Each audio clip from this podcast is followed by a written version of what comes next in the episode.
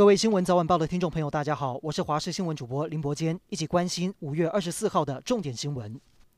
台湾今天累计确诊突破3000例，今天本土有334例，境外5例，校正回归256例，推敲发病疫情高峰期落在5月15号到17号之间。不过，根据校正回归后的数字，疫情还没有到平稳。指挥中心宣布会参考专家建议，把3级警戒的时间从5月28号往后延长。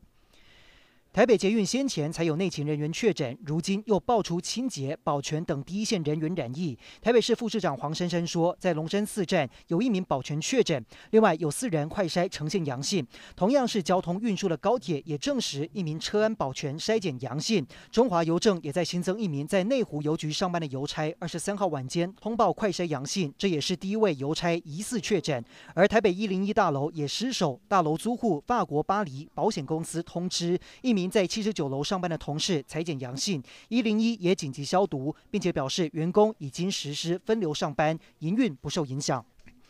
台北市又有第2间长照机构有确诊个案，已经有2名长者和1名工作人员 PCR 阳性确诊，研判是因为确诊的工作人员曾经有万华活动史，导致机构内感染。另外，指挥中心今天也在公布6名死亡个案，与23号新增的死亡案例一样，通都是高龄者。指挥中心更统计了60岁以上的重症率，确实比平均年龄层高出了8.8%，呼吁在这一波疫情中，长者最好是要打疫苗。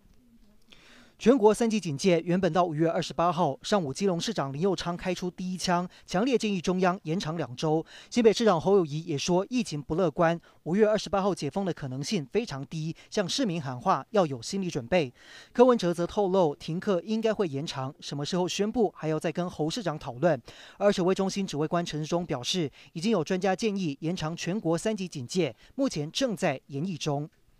受到疫情影响，待在家里的人变多了，用电量也大增，加上景气升温，制造业接单量成长。台电又有4座大型机组进入岁修，台电预估从今天开始到这个礼拜5都会亮起供电吃紧的黄灯，尖峰负载最高将达到3750万千瓦，要到礼拜6才会回到供电充裕的绿灯。台电表示，目前看起来虽然供电有挑战，但是应该不会出现先前分区供电的情况，也呼吁民众尽可能节约用电。